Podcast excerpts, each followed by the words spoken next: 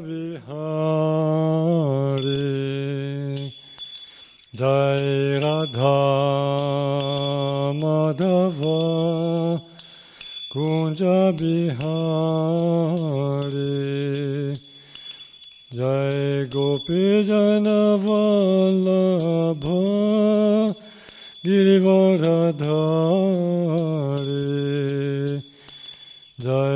Gopi Jana Vallabha Girivaradhari Yashodhanandana Braja Janaranjana Yashodhanandana Braja Janaranjana Yamunatira Vanachari Yamunatira Vanachari Jai Radha Madhava Kunja Bihari Jai Radha Madhava Kunja Bihari Jai Gopi Jana Vallabha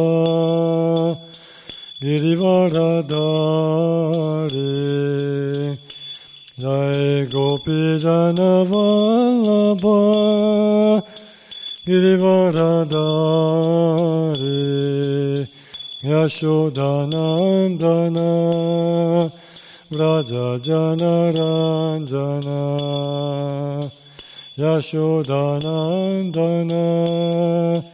Vraja Janaranjana Yamunatira Vanachari Yamunatira Vanachari Jai Radha Madhava Kunja Bihari Jai Radha Madhava Kunja Bihari Hare Krishna Hare Krishna Krishna Krishna Hare Hare Hare Rama, Hare Rama, Rama Rama, Hare Hare, Hare Krishna, Hare Krishna, Krishna Krishna, Hare Hare, Hare Rama, Hare Rama, Rama Rama Hare Hare Krishna Hare Krishna Krishna Krishna Hare Hare Hare Rama Hare Rama Rama Rama Hare Hare Hare Krishna, Hare Krishna, Krishna Krishna, Hare Hare, Hare Rama, Hare Rama, Rama Rama, Hare. Hare Krishna, Hare Krishna, Krishna Krishna Hare Hare Hare Rama Hare Rama Rama Rama Hare Hare Hare Krishna Hare Krishna Krishna Krishna Hare Hare Hare Rama, Hare Rama, Rama Rama, Hare Hare, Jai Radha, Vraja Sundara Radha, Vraja Sundara Radha, Vraja Sundara Sri Radhe, Vraja Sundara Radha, Vraja Sundara Radha, Vraja Sundara Sri Radhe, Jai Jagannatha, Jai Jagannatha, Jai Baladeva, Jai Subhadra, Jagannatha, Jai Jagannatha, Jai Baladeva, Jai Subhadra, Jayo Gauranitai, Gauranitai, Gauranitai, Sisi Gauranitai,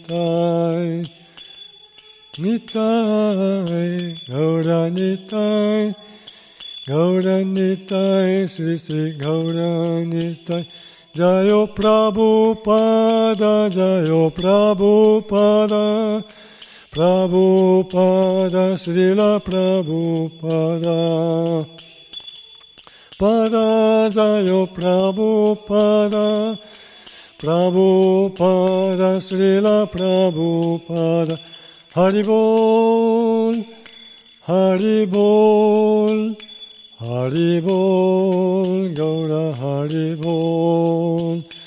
Haribol, Haribol. Haribol, Gaura Haribol. Shri Radha Braja Sundara ki jai, Sri Sri Jagannath Baladeva Srimati Subhadra Maharani ki jai, Sri Sri Gauranitai ki jai, Sarvati Siddhanta Sarasvat Thakur ki jai, Prabhupada Jam Parangurame Namaha. Benvenuti ascoltatori all'ascolto dello Srimad Bhagavatam del mercoledì sera, siamo all'ottantunesima serata di incontro di questo studio. Siamo all'ottavo capitolo, siamo arrivati al venticinquesimo verso, prima rileggiamo tutti i testi di questo capitolo e poi riprendiamo dal testo e la spiegazione dal venticinquesimo. Il re Parikshit chiese a Sukadeva Goswami in che modo Narada Muni, il cui uditorio è tanto fortunato quanto quello di Brahma, descrisse le qualità trascendentali del Signore che non ha qualità materiali e in presenza di chi parlò? Il re disse, vorrei conoscere i racconti relativi al Signore, che possiede potenze meravigliose. Questi racconti sono certamente benefici per gli abitanti di tutti i pianeti. O Sukadeva Goswami, tu che sei così fortunato, ti prego, Continua il racconto dello Srimad Bhagavatam affinché i miei pensieri possano fermarsi su Krishna, l'anima suprema. Allora, libero da ogni influenza materiale, potrò lasciare il corpo. Coloro che con grande serietà ascoltano assiduamente lo Srimad Bhagavatam vedranno molto presto Sri Krishna, la persona divina, manifestarsi nel loro cuore. Nella sua manifestazione sonora, quella dello Srimad Bhagavatam, Sri Krishna L'anima suprema entra nel cuore del devoto realizzato e si siede sul fiore di loto della sua relazione d'amore, purificando il cuore del devoto dalla polvere che si è accumulata a causa del contatto con la materia, cioè la lussuria, la collera e la cupidigia. La sua azione è dunque paragonabile a quella della pioggia d'autunno che purifica gli stagni fangosi. Un puro devoto del Signore, il cui cuore è stato purificato con la pratica del servizio di devozione, non lascia mai i piedi di loto di Sri Krishna, perché ne è completamente appagato, come potrebbe esserlo un viaggiatore felice di tornare a casa dopo un faticoso viaggio. O saggio Brahmana, per la sua natura spirituale, l'anima è differente dal corpo materiale. Si riveste di un corpo secondo una legge stabilita o il corpo è dovuto al caso? Tu che conosci queste verità, abbi la volontà di spiegarmele. Se Dio, la persona suprema, dal cui addome cresce un fiore di loto, possiede un corpo di dimensione adatta alla sua grandezza, quale differenza specifica esiste tra il suo corpo e quella dei comuni esseri individuali? Brahma, che non ha alcuna origine materiale perché è nato dal fiore di loto che cresce dall'ombelico del Signore, è il creatore di tutti coloro che nascono in un corpo di materia. Il Signore con la sua misericordia rivelò Brahma, la sua forma trascendentale. Ti prego, Spiegami anche come Dio, la persona suprema, non è toccato dalla sua energia esterna, nonostante abiti nel cuore di ogni essere come anima suprema e come padrone di ogni energia. O saggio Brahmana, mi è già stato spiegato che tutti i pianeti dell'universo, con i rispettivi esseri celesti incaricati di amministrarli, sono situati sulle differenti parti del gigantesco corpo del Virat Purusha. Mi è stato insegnato inoltre che diversi sistemi planetari sono contenuti nel gigantesco corpo del Virat Purusha. Qual è dunque la loro vera posizione? Potresti spiegarmelo? Ti prego, Istruiscimi anche sul tempo che intercorre tra la creazione e la distruzione, sulla durata delle creazioni secondarie e sulla natura del tempo, che si misura in passato, presente e futuro. Ti prego, rivelami anche come si misura la longevità degli esseri che abitano i diversi pianeti dell'universo, gli esseri celesti, quelli umani e gli altri esseri. Ti prego, Dimmi inoltre, tu che sei il più puro tra i brahmana, perché il tempo si divide in misure differenti, alcune corte e altre lunghe? Spiegami l'inizio del tempo che segue lo svolgimento dell'azione. Ti prego, descrivimi anche come le conseguenze degli atti, accumulati in proporzione variabile sotto le tre influenze materiali, agiscono sull'essere vivente animato da desideri e lo fanno elevare o degradare nelle diverse specie viventi, dagli esseri celesti fino alle creature più insignificanti. O migliore tra i Brahmana, descrive anche la creazione delle galassie e dell'universo, la formazione delle quattro direzioni celesti, dello spazio, dei pianeti, delle stelle, delle montagne, dei fiumi, dei mari e delle isole, e la manifestazione delle creature che li popolano ti prego anche di descrivermi ciascuna delle divisioni dello spazio che si estende all'esterno e all'interno dell'universo. La personalità e le attività delle grandi anime e le caratteristiche perso- proprie di ogni gruppo sociale o spirituale della società. Ti prego, istruiscimi sulle ere che si succedono nella creazione e sulla loro durata. Parlami anche delle attività che le diverse manifestazioni del Signore compiono durante le differenti ere. Spiegami anche quale deve essere la scelta religiosa comune a tutti gli uomini e descrivimi i doveri religiosi propri di ogni occupazione, le divisioni della società in, in diversi ordini, specialmente quello dei dirigenti regali, e principi religiosi destinati a coloro che possono trovarsi nella sofferenza. Abbi la bontà di spiegarmi tutto ciò che riguarda i principi elementari della creazione, il loro numero, la loro origine e il loro sviluppo. E inoltre, la, e inoltre la via del servizio di devozione è quella che permette di acquisire poteri soprannaturali. Quali sono le perfezioni raggiunte dai grandi yogi? E qual è la loro realizzazione più elevata? In che modo lo yogi perfetto giunge a distaccarsi dal corpo astrale? Qual è l'insegnamento essenziale di tutte le scritture vediche, compreso il supplemento del Purana? e la parte storica rappresentata dagli Itiasa. Ti prego, spiegami come gli esseri viventi sono generati, mantenuti in vita e infine annientati. Insegnami anche i principi favorevoli e sfavorevoli alla pratica del servizio di devozione offerto al Signore. Parlami dei riti vedici e delle ingiunzioni relative ai riti vedici supplementari. Quali sono le vie della religione, dell'acquisizione di ricchezze, e dei piaceri dei sensi. Ti prego di spiegarmi come furono creati gli esseri viventi quando si trovavano allo stato non manifestato nel corpo del Signore e come gli empi vennero in questo mondo. Parlami anche di quegli esseri che non sono condizionati, poiché la sua dipendenza è completa. La persona suprema è assoluta, gode dei suoi divertimenti attraverso la propria potenza interna poi li abbandona alla potenza esterna al momento della distruzione. Egli è il testimone di tutto. O grande saggio, tu che parli in nome del Signore, abbi la bontà di soddisfare la mia curiosità riguardo a tutto ciò che ti ho domandato e anche a tutto ciò che ho potuto dimenticare di domandarti dall'inizio del nostro dialogo. Io mi abbandono a te e ti prego di illuminarmi perfettamente con la tua conoscenza. o grande saggio, tu sei uguale a Brahma, il primo essere creato. Gli altri si attengono alla tradizione, sull'esempio dei filosofi teorici che li hanno preceduti. O saggio Brahmana, poiché mi piace ascoltare il messaggio dell'infallibile persona divina che scorre dall'oceano delle tue parole, non sento nessuna stanchezza nonostante il mio digiuno. Sutta Goswami disse, Sukadeva Goswami fu molto contento che Maharaj Parikshit lo avesse invitato a parlare all'assemblea dei devoti su argomenti che riguardavano Sri Krishna.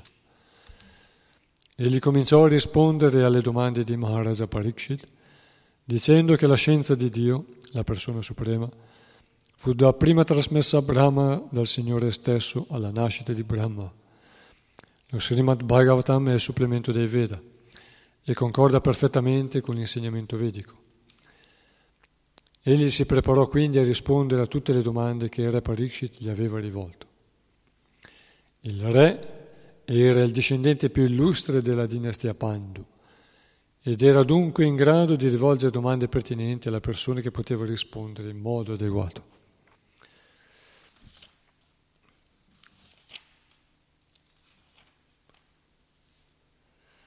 ॐ नमो भगवते वासुदेवाय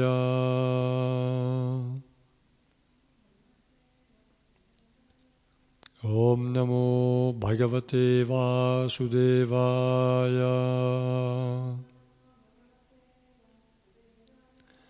ॐ नमो भगवते वासुदेवाय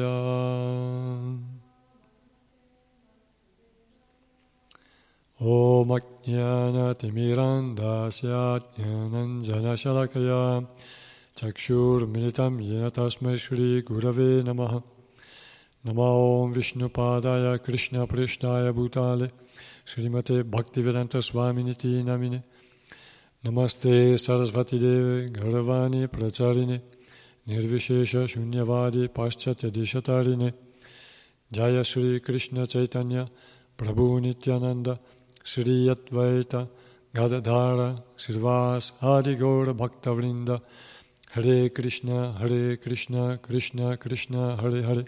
Hare Rama Hare Rama Rama Rama Hare Hare. Vancha Kalpatarubhyascha Kripa Sindubhyeva Cha Patitanam Pavanebhyo Vaishnavibhyo Namo Namaha. Narayana Namaskritya Naram Chaiva Narottamam Devim Saraswatim Vyasam Tato Jayamudirayet Offriamo il nostro rispettoso omaggio al Signore Supremo Narayana, a Saggio Nara, il migliore tra gli uomini, alla Dea Sarasvati, madre del sapere, a Srila Vyasadeva, l'autore, poi che quest'alma di conquista sia enunciata.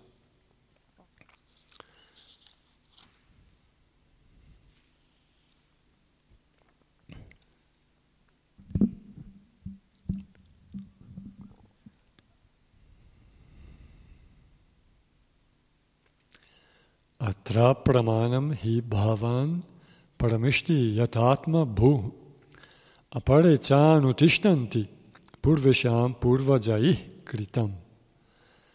O grande saggio, tu sei uguale a Brahma, il primo essere creato. Gli altri si attengono alla tradizione, sull'esempio dei filosofi teorici che li hanno preceduti. Spiegazione di Sua Divina Grazia Bhaisar Naravinda, Bhaktivedanta Swami Maharaj Prabhupada. Si potrebbe affermare che Sukadeva Goswami non sia l'unica autorità perfetta in campo di conoscenza trascendentale, poiché all'epoca in cui viveva Vyasadeva e anche prima di lui esistevano già molti altri grandi saggi come Gautama, Kanada, Jaimini, Kapila, Ashtavakra e Patanjali. E ognuno di essi espose la propria filosofia.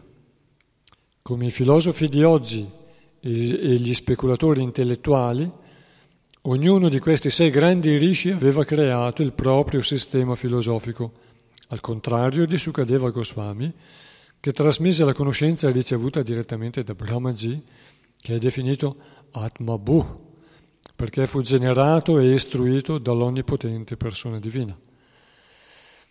Questo è ciò che distingue le sei vie filosofiche proposte dagli illustri saggi nominati sopra da quella presentata da Sukadeva Goswami nello Srimad Bhagavatam.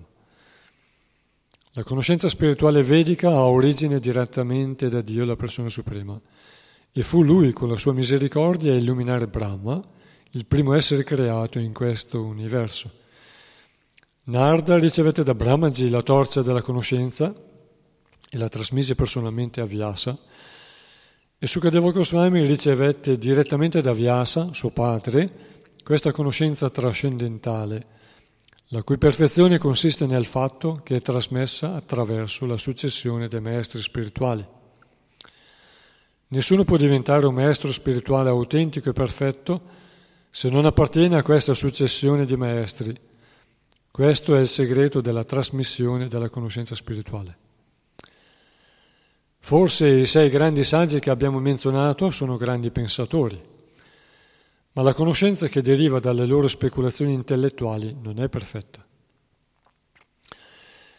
Per quanto abile sia un empirista a presentare la sua tesi filosofica, questa non sarà mai perfetta perché la mente di colui che l'ha concepita è in sé stessa imperfetta. Certamente questi illustri saggi appartengono anch'essi a successioni di maestri spirituali, ma queste non hanno autorità perché la conoscenza che trasmettono non viene direttamente da Narayana, Dio, l'essere supremo, dall'indipendenza perfetta. Nessuno è veramente indipendente eccetto Narayana. E poiché la conoscenza degli esseri condizionati dipende dalla loro mente instabile, nessuna delle loro dottrine può essere perfetta. La mente è materiale Perciò la conoscenza offerta dagli speculatori intellettuali non può essere né perfetta né trascendentale. I filosofi profani, dotati di una natura imperfetta, si oppongono sempre gli uni agli altri, perché in questo mondo nessuno è considerato un filosofo se non presenta la propria teoria. Tuttavia, come Maharaja Pariksit, L'uomo intelligente non riconosce alcuna autorità a questi adepti del pensiero speculativo, per quanti illustri siano, ma porta la sua attenzione verso maestri autentici come Sukadeva Goswami, che grazie al sistema Parampara non è differente da Dio, la persona suprema, come sottolinea la Bhagavad Gita. Da quando esiste la creazione, Brahma ha ricevuto la conoscenza dal Signore Supremo, da Vishnu stesso. E questa conoscenza travalica il mondo materiale e ci illustra anche la realtà del mondo spirituale. Col tempo la conoscenza si perde, infatti Krishna dice questa conoscenza col tempo si è perduta e ogni tanto lui la rivela. Infatti l'ha rivelata al Dio del Sole, il Dio del Sole l'ha insegnato a suo figlio Ishvaku e Ishvaku a Manu. Questa è la conoscenza contenuta nella Bhagavad Gita e questa nel Srimad Bhagavatam è la conoscenza che riguarda addirittura il Signore Supremo, i passatempi del Signore Supremo, perché anche la Bhagavad Gita rivela la, la natura di Krishna come l'essere supremo, non solo amico di Arjuna, ma anche maestro di tutti gli esseri e padre di tutti gli esseri e colui che ha eh, creato la, la, conoscenza vedica. E lo Srimad Bhagavatam però ci illustra proprio le attività di Krishna compiute in questo giorno di Brahma. E col tempo si sono formate diverse filosofie perché la filosofia è un aiuto per l'esistenza. Come quando si dice prendila con filosofia, significa che in situazioni difficoltose la filosofia aiuta a, a superare i problemi dell'esistenza, le difficoltà dell'esistenza e a sviluppare un'intelligenza superiore, quindi a uscire dal piano più grossolano e a salire a un piano più intellettivo, intellettuale, e così nascono le filosofie. Al giorno d'oggi, nell'epoca moderna, ci sono molti filosofi e tra questi alcuni sono molto pessimisti.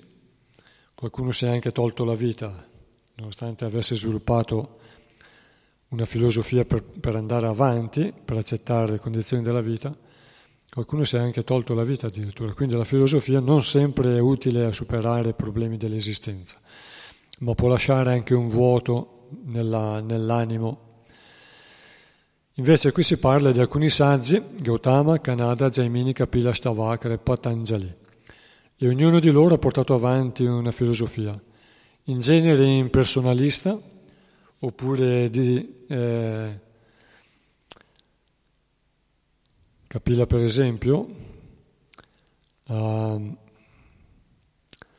portato alla conoscenza del, dello, del Sankhya Yoga, cioè la capacità di discriminare tra ciò che è reale e ciò che non è reale, tra ciò che è eterno e ciò che non lo è, in modo da fare una, screma, una scrematura vari, delle varie sostanze della, del mondo materiale e arrivare a cercare la conoscenza più interiore e superiore al corpo, quindi la mente, l'intelligenza e l'ego, che è quello che dà vita al corpo il, il vero sé. E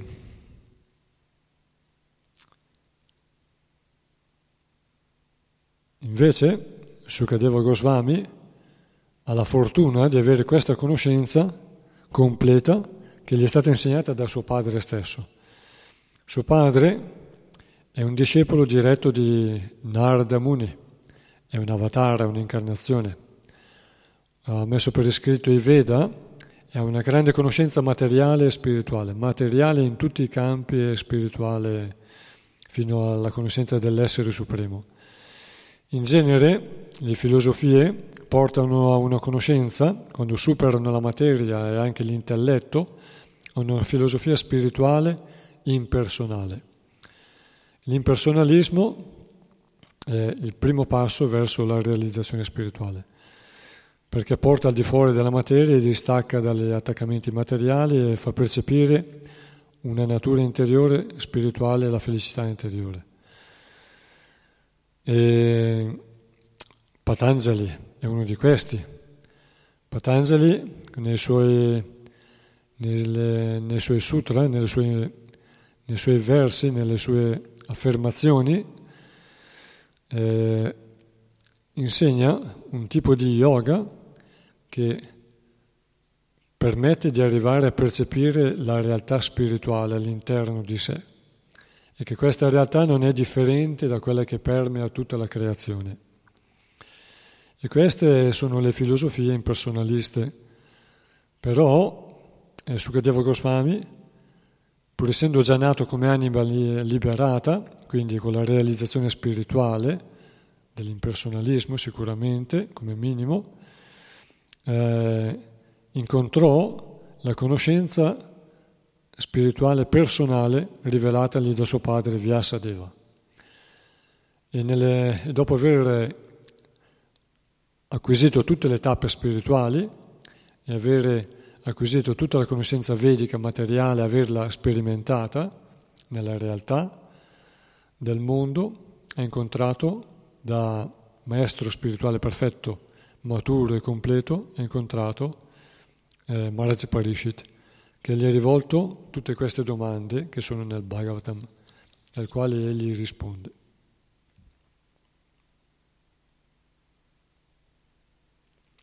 Quindi dice Sia Prabhupada che il maestro spirituale perfetto ripete gli insegnamenti che vengono direttamente dal mondo spirituale, direttamente da Dio, e quindi deve essere riconosciuto come rappresentante autentico di Dio e venerato allo stesso modo. Maestri spirituali perfetti, autentici. Un maestro spirituale perfetto non cade mai nell'illusione perché se no non sarebbe perfetto. Anche se nessuno è libero dall'illusione eccetto il Signore Supremo ma essendo protetto dal Signore non cade nell'illusione. Verso 26. o saggio brahmana, poiché mi piace ascoltare il messaggio dell'infallibile persona divina che scorre dall'oceano delle tue parole, non sento nessuna stanchezza nonostante il mio digiuno. Spiegazione di Sri Prabhupada. La successione dei maestri spirituali che discende da Brahma, Narda, Vyasa e Sukadeva Goswami si distingue da tutte le altre. Infatti, le successioni a cui appartengono gli altri saggi sono del tutto, inut- del tutto inutili, poiché ignorano la Chutakata, il messaggio del Signore infallibile. Nonostante tutta la loro logica e i loro argomenti affascinanti, i filosofi non sono infallibili. Infatti è sufficiente che incontrino una mente speculativa più brillante della loro perché tutte le loro teorie siano vinte. Maharaja Parikshit non era interessato alle speculazioni aride e inutili di una mente mutevole. Il suo interesse era rivolto al messaggio del Signore, perché realizzava che ricevendo questo nettare dalle labbra di Sukadeva Goswami non sentiva nessuna stanchezza, nonostante il digiuno che aveva intrapreso a causa della sua morte imminente. Nessuno potrebbe ascoltare a lungo le speculazioni intellettuali te- dei teorici, perché questi concetti che passano di moda finiscono molto presto con lo stancare. Non c'è una sola persona al mondo che possa trovare soddisfazione nell'ascoltare queste inutili speculazioni. Invece il messaggio del Signore, soprattutto quando è trasmesso da un personaggio come Sukadeva Goswami, non stanca mai, neppure se si hanno altre ragioni di sentirsi stanchi. In alcune edizioni dello Srimad Bhagavatam L'ultima riga di questo verso è sostituita dalle parole Agnatra Kupitad Vijat, il che significa che il re avrebbe potuto essere turbato al pensiero della sua morte imminente che sarebbe stata causata dal morso del serpente. Anche il serpente è nato due volte e la sua colla era paragonata a quella del giovane brahmana privo di intelligenza che era responsabile della maledizione. Ma Parikshit Maharaja non aveva alcuna paura della morte perché il messaggio del Signore lo riempiva di coraggio. Niente in questo mondo può spaventare colui che è pienamente assorto nella Chutakata.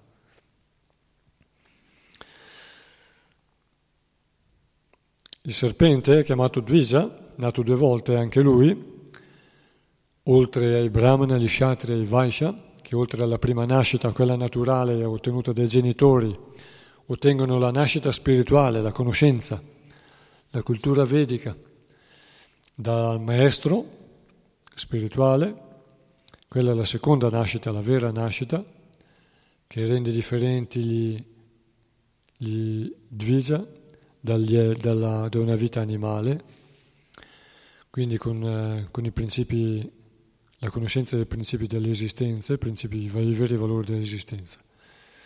Eh, Dvija, nato due volte, è anche serpente perché nasce prima dall'uovo, poi esce dall'uovo. I Veda eh, eh, si riferiscono a volte a, a Dvija, eh, eh, nominano eh, Dvija anche gli uccelli, anche quelli nascono dalle uova, quindi una nascita del genitore nella, nell'uovo e poi esce dall'uovo. Così anche il serpente.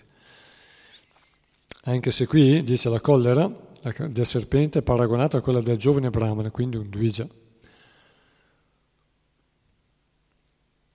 Maharaj Parikshit era un nipote del Pandava, aveva sentito parlare di Krishna, quindi era un associato di Krishna, perché i suoi genitori, no, i suoi nonni, avevano parlato di Krishna a lui. E quindi aveva una certa familiarità con Krishna. Quando si è ritirato sulle rive del Gange, sapendo che doveva morire entro sette giorni e l'aveva accettato, aveva incontrato molti saggi, filosofi, saggi vari, asceti, che gli avevano eh, esposto, secondo loro, qual era il dovere che deve compiere colui che sta per lasciare il corpo. E alcuni erano in contraddizione. Questo che sto dicendo sono fatti, perché si trova osservando e leggendo lo Srimad Bhagavatam indietro, si trova, si capisce questo. Però lui ha avuto la fortuna di vedere arrivare Sukadeva Goswami. Anche gli altri saggi l'hanno riconosciuto. Secondo la fisionomica hanno riconosciuto che era una grande personalità, con qualità divine.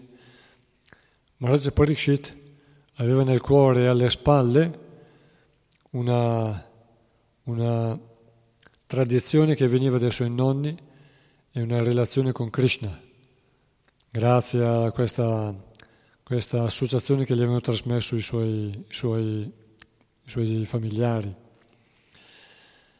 E quando ha avuto, sapendo che doveva morire, ha avuto la possibilità di incontrare Sukadeva Goswami, era giubilante nel cuore e riconoscente per Krishna riconoscente per il Signore Supremo che gli aveva mandato un, un, un, maestro autentico e quindi sentiva la presenza di Krishna e l'aiuto di Krishna, era fiducioso. E nonostante il digiuno, tutte le domande che aveva accumulato nella vita, nella sua esistenza, qui le manifesta, le manifesta a Sukadeva Goswami e gli dice anzi, e ti prego di dirmi anche quello che mi sono dimenticato o che non ho saputo domandare. E così fa Sukadeva Goswami. Come dice Sri Prabhupada, un maestro autentico illumina il suo discepolo su tutto quello che è benefico per lui, anche quello che non ha chiesto, su tutto quello che è benefico per lui. Ovviamente, quando incontriamo degli ospiti, non è che gli diciamo tutto, gli diciamo quello che è benefico per loro. E comunque possiamo allargare il loro punto di vista connettendolo a, a altri aspetti della cultura vedica, in modo da aprirgli la mente, senza però eh, turbarlo.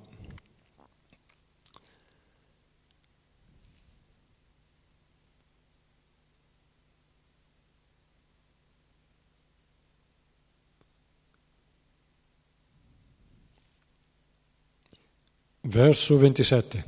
Sutta Goswami disse, Sukadeva Goswami fu molto contento che Maharaja Parikshit lo avesse invitato a parlare all'assemblea dei devoti su argomenti che riguardavano Sri Krishna. Spiegazione di Srila Prabhupada. Le discussioni che vertono sullo Srimad Bhagavatam acquisiscono tutto il loro valore solo quando si svolgono in una riunione di devoti del Signore. Come il dialogo, il dialogo della Bhagavad Gita è autorevole perché fu scambiato tra Sri Krishna e Arjuna, rispettivamente il Signore e il suo devoto, così lo Srimad Bhagavatam, che è oggetto di uno studio più avanzato di quello della Bhagavad Gita, deve essere discusso tra eruditi e devoti come Sukadeva Goswami e Maharaja Parikshit, altrimenti il suo gusto nettareo andrà perduto. Sukadeva Goswami era soddisfatto di Maharaja Parikshit, perché questi non si stancava di ascoltare i discorsi che riguardavano il Signore, anzi, mostrava un'attenzione sempre più viva e un interesse sempre più grande. Alcuni commentatori privi di intelligenza cercano inutilmente di interpretare la Bhagavad Gita e lo Srimad Bhagavatam, ma questi due gioielli della letteratura vedica restano inaccessibili ai non devoti. Proprio per questa ragione Sripada Sankaracharya non scrisse alcun commento sullo Srimad Bhagavatam. Nel suo commento della Bhagavad Gita egli riconobbe in Sri Krishna il Signore Supremo, anche se in seguito espresse punti di vista impersonalisti. Tuttavia, restando cosciente della sua posizione, non fece alcun commento sullo Srimad Bhagavatam. Poiché Srila Sukadeva Goswami era protetto da Sri Krishna, vedi Brahma Vaivarta Purana, era conosciuto col nome di Brahmarata e poiché Sriman Parikshit Maharaj era protetto da Vishnu, era conosciuto col nome di Vishnurata. Il Signore protegge sempre i suoi devoti. A questo proposito è chiaro che un Vishnurata deve ricevere lo Srimad Bhagavatam solo dalle labbra di un Brahmarata e da nessun altro, perché ogni altro narratore snaturerà la conoscenza trascendentale e così farà perdere tempo prezioso a tutti coloro che lo ascoltano. Shankaracharya,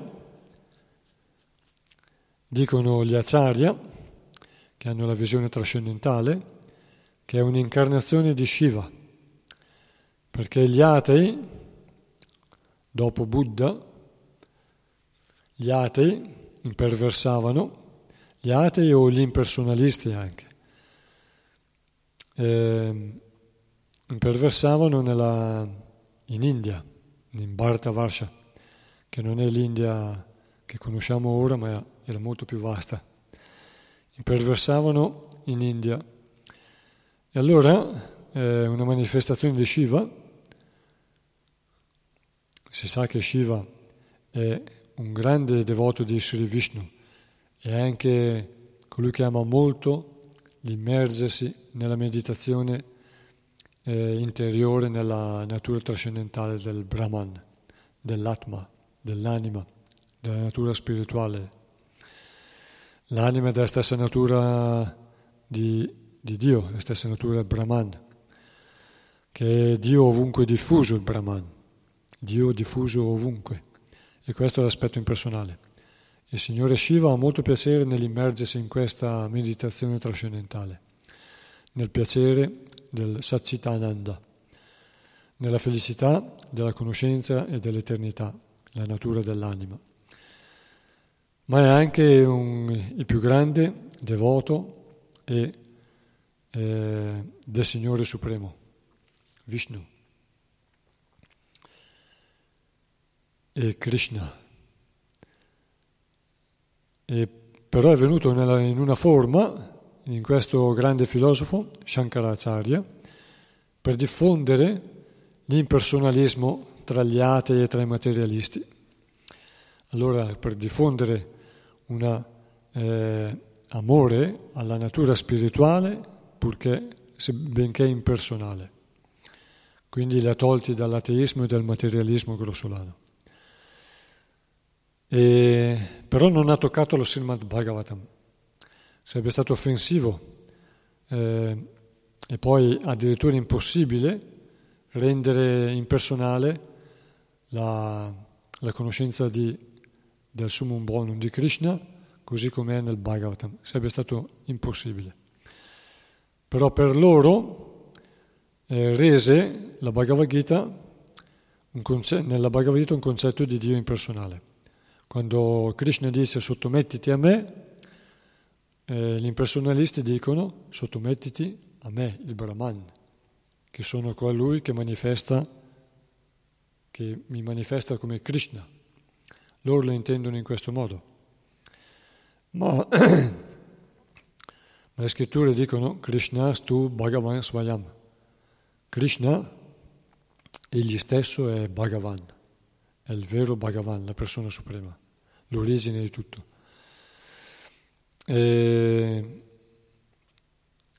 quindi ha fatto in questo modo che attraverso la Bhagavad Gita l'ha leggermente trasformata e li ha attratti alla cultura della conoscenza spirituale nella Bhagavad Gita, però alla fine ha composto un canto, una preghiera che dice Bhaja Govinda, Bhaja Govinda, Bhaja Govinda Mudamate.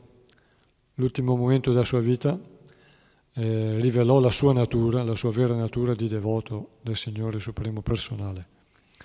E dice Bhaja Govinda Mudamate. And- eh, adorate Govinda, la persona di Krishna, che disegna tre linee curve suona il flauto. Adorate Govinda Mudamate, o asini e sciocchi. Quindi alla fine ha annullato il pensiero impersonalista.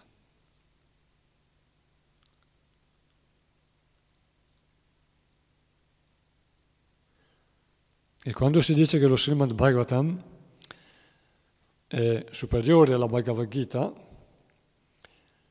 non è offensivo. Uno, qualcuno può avere la tendenza a dire no, Bhagavad Gita e Srimad Bhagavatam sono sullo stesso piano.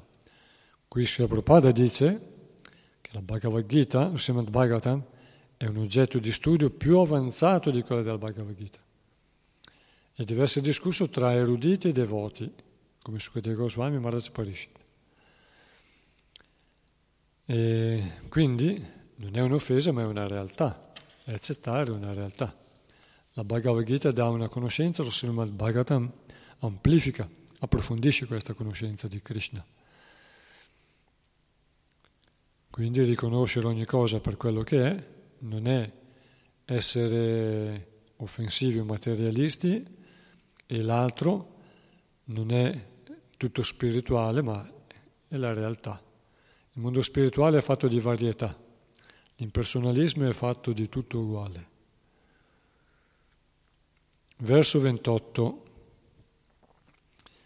Egli cominciò a rispondere alle domande di Maharaj Pariksit dicendo che la scienza di Dio, la persona suprema, fu dapprima trasmessa a Brahma dal Signore stesso alla nascita di Brahma. Lo Srimad Bhagavatam è il supplemento dei Veda e concorda perfettamente con l'insegnamento vedico. Spiegazione. Lo Srimad Bhagavatam rivela la personalità suprema del Signore, ma nell'ignoranza di questa conoscenza sublime gli impersonalisti cercano sempre di camuffare l'aspetto personale di Dio. Lo Srimad Bhagavatam, lo Srimad Bhagavatam che concorda perfettamente con l'insegnamento contenuto nel Veda, presenta l'aspetto personale del Signore con rigore scientifico ma chi desidera imparare questa scienza deve prima prendere rifugio in una successione, in un successore di Sri Sukadeva e camminare sulle orme di Maharaj Pariksit senza cercare stupidamente di portare un'interpretazione propria a rischio di commettere una grave offesa ai piedi del Signore. Le interpretazioni pericolose dei non devoti sono nocive alla comprensione dello Srimad Bhagavatam e tutti coloro che desiderano veramente dedicarsi allo studio della scienza del divino devono sempre diffidare di questi commenti. Anche lo Srimad Bhagavatam, come tutta la conoscenza vedica, serve ad indirizzarci a sviluppare una personalità adatta a, adatta a soddisfare il Signore. Quindi qui si fermano le filosofie e i vari ismi che non sono perfetti e anzi queste, queste scritture ci aiutano e ci insegnano, anzi ci stimolano ad adeguarci a quella che è la vera conoscenza e a superare tutte le altre illusioni o, o condizionamenti. Verso 29. Egli si preparò quindi a rispondere a tutte le domande che il re Parishit gli aveva rivolto. Il re era il discendente più illustre della dinastia Pandu ed era dunque in grado di rivolgere domande pertinenti alla persona che poteva rispondere in modo adeguato. Spiegazione di Srila Prabhupada. Maharaja Pariksit aveva formulato molte domande alcune anche molto precise per acquisire la giusta visione delle cose. Sebbene maestro spirituale non sia tenuto a rispondere alle domande del suo discepolo nello stesso ordine in cui egli le ha poste, Sukadeva Goswami, da maestro perfetto, rispose in modo sistematico a ogni domanda e conformemente alla conoscenza ricevuta attraverso la successione dei maestri spirituali. Così terminano gli insegnamenti di Bhaktivedanta sull'ottavo capitolo del secondo canto dello Srimad Bhagavatam intitolato Le domande del re Pariksit.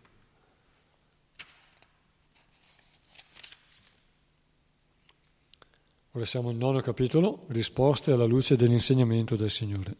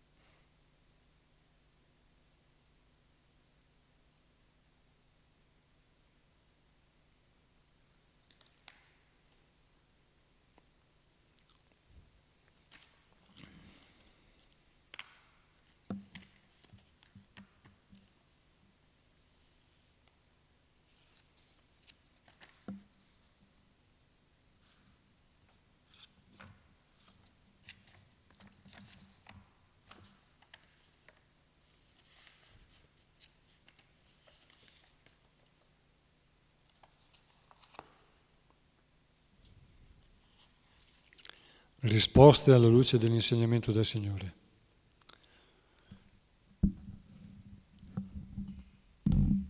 Sri Sukadeva Goswami disse, O Re, a meno che non subisca l'influenza dell'energia di Dio, la persona suprema, non si potrebbe spiegare come l'anima che possiede una coscienza pura si leghi al corpo materiale. Questa relazione è simile a quella di un uomo che in sogno vede agire il proprio corpo. Immerso nell'illusione, l'essere individuale si riveste di innumerevoli forme offerte dall'energia esterna del Signore. Mentre cerca di godere di questa esistenza condizionata dalle tre influenze materiali, l'essere prigioniero si smarrisce pensando in termini di io e mio.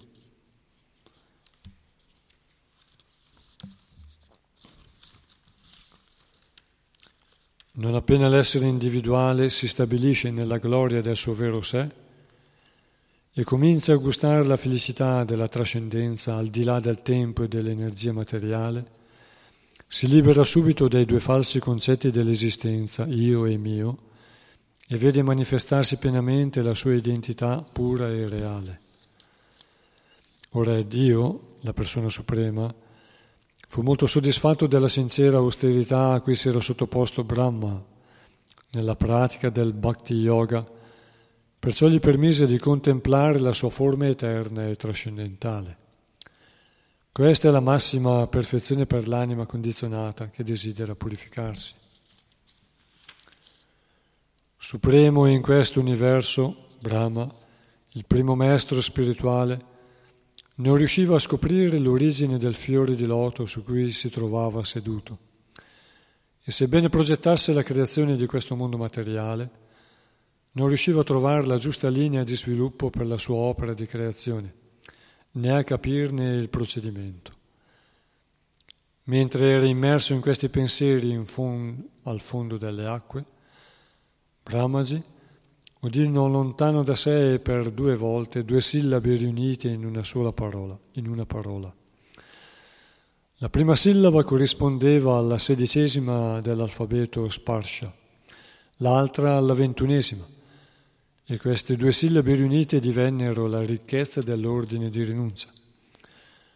Quando udì questo suono, egli volle scoprire chi l'aveva emesso ma dopo aver cercato ovunque senza trovare nessuno, pensò opportuno sedersi con determinazione sul fiore di loto e fissare i pensieri sulla via dell'austerità secondo le istruzioni che aveva ricevuto.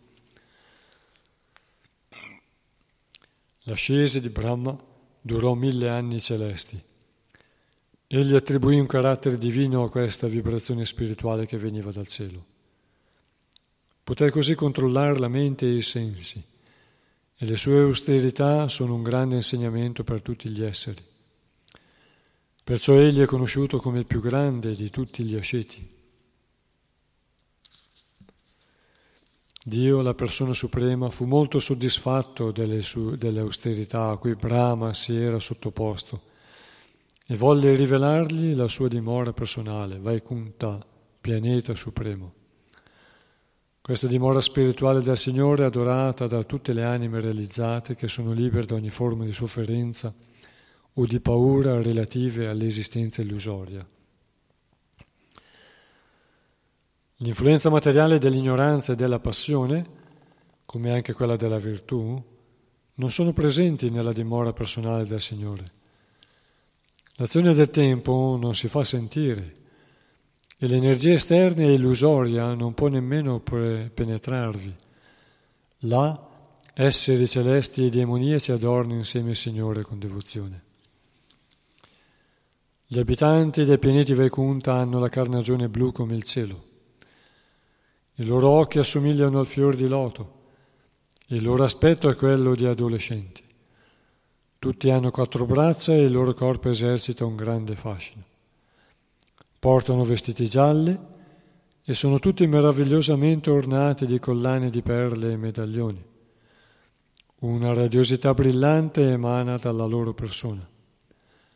Alcuni hanno lo splendore del corallo e del diamante. Il loro capo è ornato di corone di fiori sbocciati come il fiore, il fiore di loto. altri portano degli orecchini. Numerose aeronavi scintillanti volano leggere nel cielo dei pianeti Vaikunta. Portano i grandi Mahatma, i devoti del Signore, insieme con le loro compagne, la cui carnagione celeste le rende belle come la folgore. A vederli essi, a vederli così, si direbbe che il cielo sia ornato di nuvole e di fulmini. La dea della fortuna, nella sua dimora spirituale, si dedica al servizio d'amore ai piedi di loto del Signore. Ispirata dalle api nere che accompagnano la primavera, ella offre vari servizi per i piaceri del Signore, assistita dalle sue compagne eterne, e così facendo canta le glorie delle sue attività. Là, sui pianeti Vaikunta, Brahma vide Dio, la persona suprema, il Signore di tutti i devoti, il Signore della Dea della Fortuna, il Signore di tutti i sacrifici e il padrone dell'universo. Gli sono attorno i suoi migliori servitori come Nanda, Sunanda, Prahlad e Arana, Prabhala e Arana, suoi compagni intimi, la sola vista del Signore Supremo affascina e inebria. Rivolto con benevolenza verso i suoi servitori affettuosi, egli risplende di felicità. Un affascinante rossore mette in risalto la bellezza del suo viso sorridente. È vestito di giallo, porta una corona e degli orecchini. Il Signore ha quattro braccia e porta sul petto i simboli della Dea della fortuna. Seduto sul suo trono, il Signore è circondato da diverse energie, come le quattro, le sedici, le cinque e le sei perfezioni naturali, e da altre energie minori di carattere temporaneo. Ma lui regna da sovrano assoluto e gode della propria dimora. Brahma, che contemplava Dio, la persona suprema, in tutta la sua pienezza, aveva il cuore sommerso dalla gioia e nell'estasi del suo amore assoluto, con gli occhi pieni di lacrime, si prosternò davanti al Signore. Questa è la via che deve seguire colui che vuole raggiungere la più alta perfezione, quella del Paramahansa. Vedendo Brahma davanti a sé, il Signore lo considerò degno di creare gli esseri viventi e di compiere la sua volontà. E per mostrargli la sua soddisfazione gli strinse la mano e sorridendo gli rivolse queste parole. Così parlò la persona divina, la cui bellezza è infinita. O Brahma, tu che fosti impregnato di conoscenza vedica, la lunga ascesi che hai intrapreso animato dal desiderio di creare mi riempie di soddisfazione. Invece i cosiddetti yogi non si attirano affatto i miei favori. O Brahma, che la fortuna ti sorrida. Dimmi i tuoi desideri poiché io sono colui che accorda ogni benedizione. Sappi però che la più alta benedizione, il frutto di tutte le austerità, consiste nella rivelazione della mia forma personale. La più alta perfezione dell'ingegnosità consiste nella percezione personale delle mie dimore, percezione a cui tu sei giunto grazie all'atteggiamento sottomesso di cui ha dato prova dedicandoti su mio ordine a una dura ascesi. O Brahma, tu che sei senza peccato, sappi che fui io all'inizio che ti ordinai di compiere austerità, mentre tu eri confuso riguardo al tuo dovere. Questa austerità è il mio cuore e la mia anima. Lei e io siamo tutt'uno. Con questa austerità io creo il cosmo, lo mantengo e, la, e alla fine lo riassorbo in me. E dunque nell'austerità soltanto che risiede la forza potenziale. O Divino Signore, tu sei nel cuore di ogni essere come guida suprema. Con la tua intelligenza superiore comprendi facilmente lo sforzo di ognuno.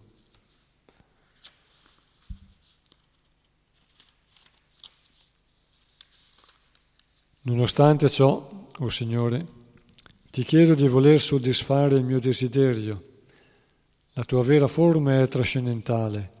Dimmi dunque come tu appari in una forma materiale, benché tu non abbia forma materiale.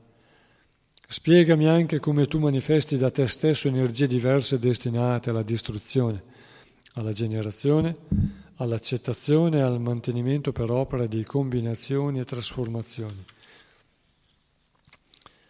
Rivelami le verità, le verità filosofiche relative a queste energie, o tu che ne sei il padrone. Tu giochi come un ragno che si nasconde coprendosi con la propria energia e la tua determinazione è infallibile. Parlami, ti prego, in modo che io possa conoscere la volontà del Signore Supremo a questo proposito e come uno strumento nelle sue mani possa generare gli esseri viventi senza essere condizionato dall'atto di creare. O Signore, tu sei il non nato, mi hai stretto la mano come a un amico, come se io fossi uguale a te. Mi impegnerò ora nella creazione delle diverse specie di esseri viventi e mi dedicherò così al tuo servizio. Niente potrà turbarmi, ma ti prego di tenere lontano da me l'orgoglio affinché io non creda di essere il Supremo. Dio la persona suprema disse, la conoscenza relativa alla mia persona, così come è rivelata nelle scritture, è molto confidenziale e deve essere realizzata unitamente alla pratica del servizio di devozione. Ascolta con attenzione mentre ti rivelo tutto ciò che è necessario conoscere per progredire su questa via. Che tu possa, per la mia misericordia senza causa, realizzare direttamente tutto ciò che riguarda la mia persona, cioè la mia vera forma eterna, la mia esistenza assoluta, il colore del mio corpo, le mie qualità e le mie attività.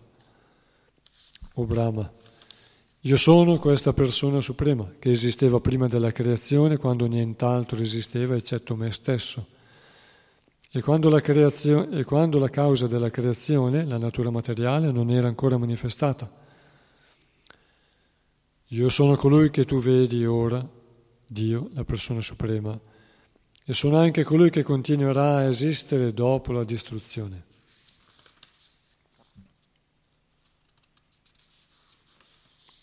O Brahma, ciò che sembra avere qualche valore ma non ha alcun legame con me, sappi che non ha nulla di reale. Si tratta solo della mia energia illusoria, un riflesso, un riflesso nell'oscurità.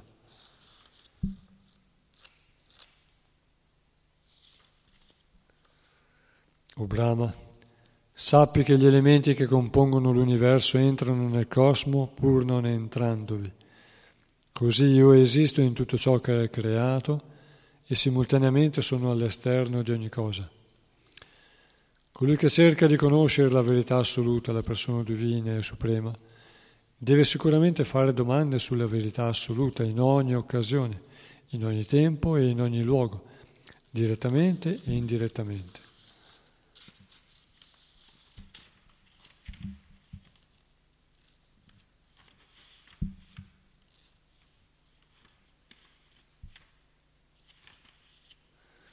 O Brahma, dovrai semplicemente attenerti a questa conclusione, fissando in essa i tuoi pensieri, che nessuna, così nessuna traccia di orgoglio ti contaminerà, né durante la distruzione parziale né durante quella finale. Sukadeva Goswami disse a Maharaja Parikshit, dopo aver istruito Brahmaji, il primo di tutti gli esseri viventi, permettendogli così di contemplare la sua forma trascendentale, Hari, la persona suprema, scomparve. Alla scomparsa di Hari, Dio, la persona suprema, l'oggetto di piacere trascendentale per i sensi dei devoti, Brahma, a mani giunte, cominciò a ricreare l'universo e a popolarlo di esseri viventi così come era precedentemente. Così, un giorno, Desiderando servire l'interesse di tutti, Brahma, l'antenato di tutti gli esseri viventi, il padre della religione, si applicò all'osservanza dei principi regolatori. Narda, il più caro tra gli eredi di Brahma, sempre pronto a servire suo padre, segue fedelmente le sue istruzioni col suo comportamento educato, la sua dolcezza e il suo controllo di sé. O re, Narda soddisfece suo padre e volle conoscere tutto ciò che riguarda l'energia di Vishnu, il padrone di tutte le energie, poiché Narda era il più grande di tutti i saggi e il più puro di tutti i devoti. Vedendo che Brahma, suo padre, il capostipite di tutto l'universo, era pienamente soddisfatto di lui, il grande saggio Narda gli rivolse domande dettagliate. Quindi il padre, Brahma, trasmise, trasmise con piacere a suo figlio Narda lo Srimad Bhagavatam, questo complemento dei Veda che fu elaborato da Dio, la persona suprema, e che tratta di dieci argomenti. O re, il grande saggio Narda trasmise poi lo Srimad Bhagavatam a Vyasadeva, il saggio della potenza illimitata che sulla riva del fiume Sarasvati Meditava sul servizio di devozione offerto a Dio, la persona suprema, la verità assoluta. O Re, ti spiegherò ora i quattro versi che ho appena menzionato e risponderò così a tutte le tue domande, in particolare a quelle che riguardano la creazione dell'universo a partire dalla forma gigantesca di Dio, la persona suprema.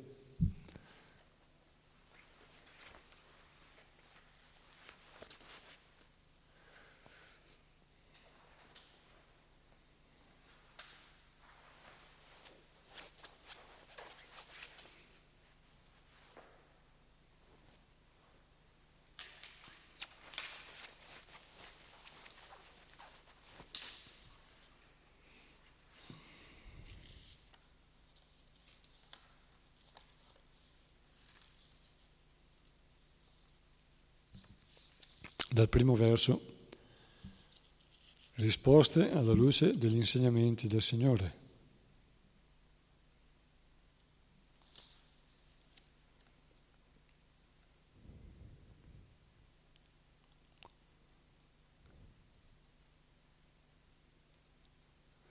Sri Shuka Uvacha Atma Mayam Rite Rajan Parasya Anubhavatmana Nagatit sambandha svapna drashtur ivanjasa. Sri Sukadeva Goswami disse, o re, a meno che non subisca l'influenza dell'energia di Dio, la persona suprema, non si potrebbe spiegare come l'anima, che possiede una coscienza pura, si leghi al corpo materiale questa relazione è simile a quella di un uomo che in sogno vede agire il proprio corpo. Spiegazione di Prabhupada. Questo verso risponde perfettamente alla domanda di Maharaj Parikshit, che desiderava sapere come l'essere individuale comincia la propria esistenza nella materia, sebbene sia distinto dal corpo e dalla mente materiale. L'anima spirituale non ha niente in comune con il concetto materiale dell'esistenza, che essa sviluppa allo stato condizionato, ma si identifica con questo falso concetto perché subisce l'influenza dell'energia esterna del Signore, l'Atma Maya. Abbiamo già trattato questo argomento nel primo canto di quest'opera a proposito della realizzazione che Vyasadeva ebbe del Signore Supremo e della sua energia esterna. L'energia esterna agisce sotto la direzione del Signore e dirige, per volontà del Signore, l'esistenza degli esseri individuali. Di conseguenza, benché nel suo stato originale l'essere sia pura coscienza, subisce, per volontà del Signore, l'influenza della sua energia esterna.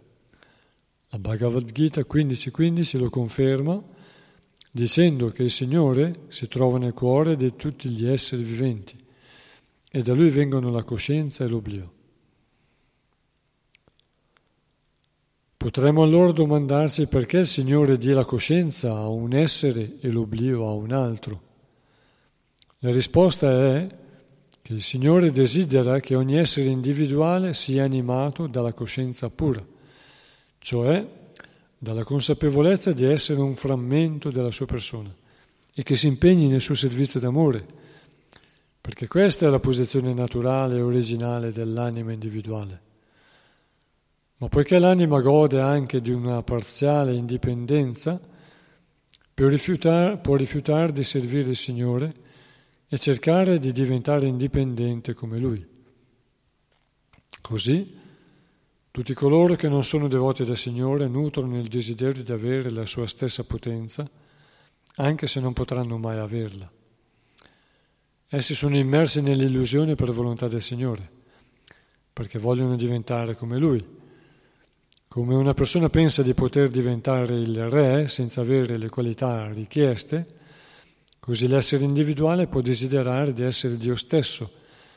Perciò il Signore lo mette in una condizione illusoria in cui si crederà tale. Il primo desiderio colpevole consiste dunque nel voler essere Dio. Allora il Signore fa in modo che l'essere individuale dimentichi la sua vera esistenza e sogni un mondo utopistico dove egli possa in qualche modo sentirsi uguale a Dio. Se un bambino piange perché vuole giocare con la luna, la madre gli darà uno specchio in cui potrà contemplare il riflesso della luna e così calmerà il bambino capriccioso. Similmente il Signore dà a noi, bambini capricciosi, questo riflesso costituito dal mondo materiale. L'essere che si trova in questa illusione, il karmi, tenterà di dominare il mondo materiale, ma, non, ma ben presto vi rinunzierà, frustrato, frustrato e vorrà solo diventare tutt'uno col Signore. Ma queste due fasi dell'esistenza condizionata sono solo, non sono altro che sogni illusori. Sarebbe inutile voler risalire all'origine del desiderio di dominare è sufficiente capire che non appena questo desiderio si manifesta, l'essere individuale viene posto sotto il dominio dell'Atma Maya per volontà del Signore.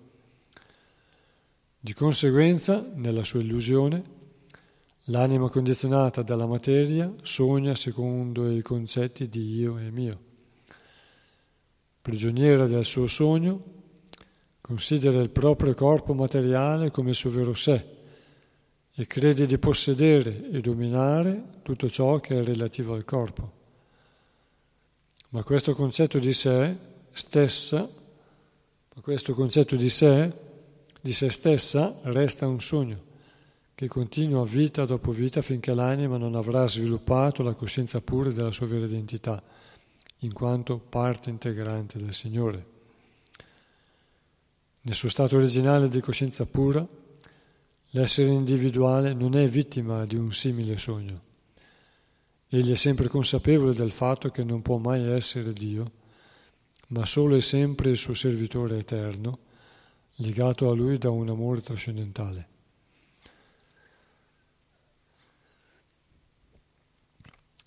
Sarà per, eh, per la cultura che viene inculcata da giovani nelle scuole,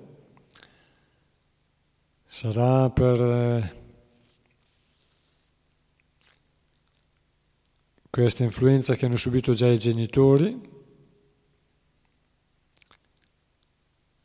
in una certa parte, meno dei giovani attuali, sarà per vari motivi, sarà per, una, per un risultato di, di, questa cultura che è eh, un egoismo sfrenato, Sarà per questo che oggi una buona parte di persone vogliono rimanere single, ma non single come gli asceti o come i brahmachari o come i saggi e i filosofi, single per avere accesso a più persone dell'altro sesso possibile, senza legami. E questo dura finché c'è gioventù. Quando la gioventù comincia a diminuire, innanzitutto si diventa meno attrattivi per altri single e si rimane a scapoli e zitelle, che è un altro termine di single, ma diciamo un single scaduto. Questo egoismo eh, dà come risultato la volontà di non prendersi nessuna responsabilità. E se non fosse stato e se fosse stato così, anche questi single non sarebbero nati, ma i loro genitori, che erano meno condizionati di queste generazioni nuove, si sono presi la responsabilità di avere figli e di crescerli e quindi di trascurare un po' il loro aspetto di ragazzo e di sacrificare un po' il loro aspetto di ragazzo o di ragazza e diventare persone responsabili e di esempio. E quando è stato fatto così, i figli sono cresciuti un po' meglio. Quando invece i genitori vogliono essere ragazzi, allora anche i figli accentuano ancora di più questo aspetto e vogliono rimanere ragazzi, anche se hanno 40 anni. Vogliono rimanere ragazzi e senza responsabilità. Responsabilità vuol dire nessuno da dover servire. Non vogliono diventare genitori per avere figli da servire, da seguire e così sacrificare una parte della loro gratificazione. Perché il cuore è arido, non è predisposto e quindi i figli diventano un peso, diventano un fastidio. Ma quando questo cuore è, è abbellito da una tendenza naturale, che è quella di, eh, di crescere i figli, allora questo, questo, aspetto porta maturità nella persona, nel genitore, colui che è diventato genitore. Ovviamente al giorno d'oggi i figli sono, figli sono rovinati dalla, da questa cultura materialista di egoismo e di irresponsabilità sono rovinate e quindi non danno neanche piacere ai genitori nella loro crescita, specialmente durante l'età dell'adolescenza. Eh, non danno soddisfazione, quindi sulla base di questa esperienza i nuovi giovani non hanno voglia di fare figli. E questo è dovuto al fatto di una cultura, di una società materialista che rovina le tradizioni e abbandona le tradizioni, le tradizioni della famiglia naturale, in nome di un'apertura e di una, di una disgregazione dei principi, del nucleo principale della società che è prima di tutto la famiglia, oltre all'individuo. La famiglia crea gli individui e forma gli individui. L'individuo è la prima cellula della società e questa cellula si forma nell'insieme di cellule che è la famiglia.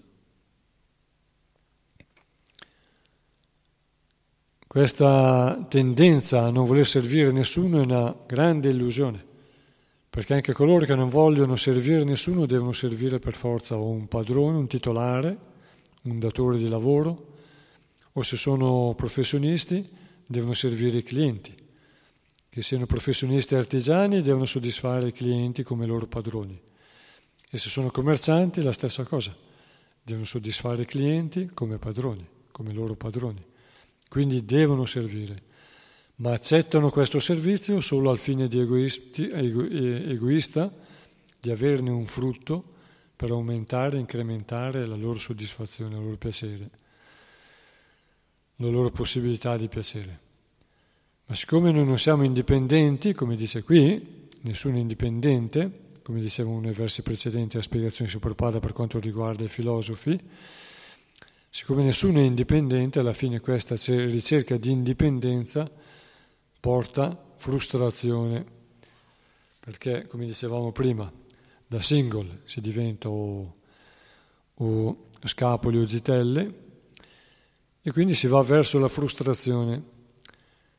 E la frustrazione è una certa forma di maturità, porta un po' a una certa maturità, a rendersi conto che il tempo passa, a una certa consapevolezza un po' più matura.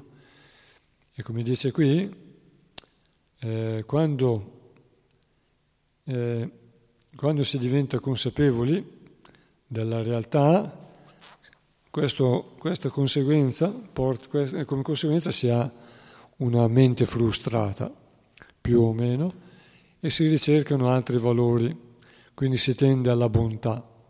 Dall'egoismo in passione si, si comincia a percorrere la strada della bontà. Quindi chi cerca l'amore diventa consapevole di dover dare l'amore, l'affetto agli altri, cura, attenzione. E finché non arriva alla bontà sarà sempre solo bastonato. Perché se uno non si vuole sottomettere manifesta una qualità demoniaca e alla fine la sua indipendenza si rivelerà in modo ancora più eh, obbligato.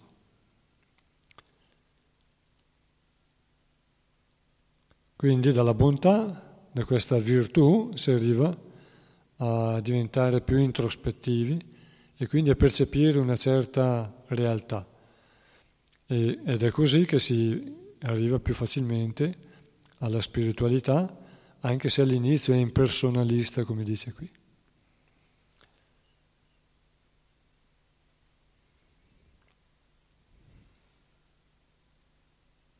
E vorrà diventare tutt'uno col Signore, cioè tutt'uno col Signore significa con questa natura divina che è all'interno di noi e che è parte della natura suprema del Signore.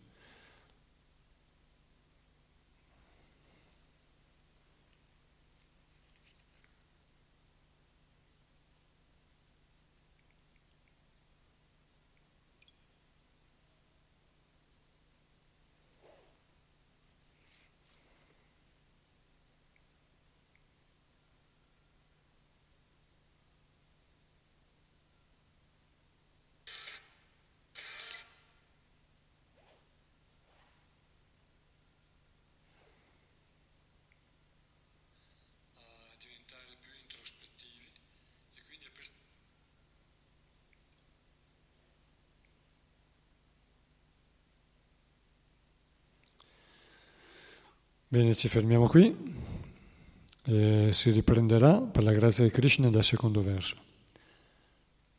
Non vedo commenti, ma saluto gli ascoltatori in diretta ora e, e quelli che, che ascolteranno il Srimad Bhagavatam nei prossimi, prossimi giorni. Saluto alcuni devoti che vedo qui in base ai like che hanno messo.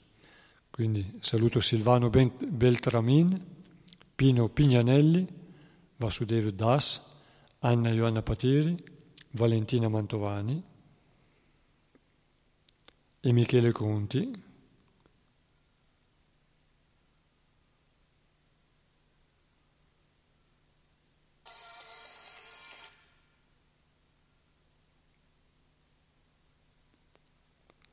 Bene, dai. Grazie ascoltatore Srimad Bhagavatam, Granta Raj Srimad Bhagavatam Ki Jaya, Hare Krishna.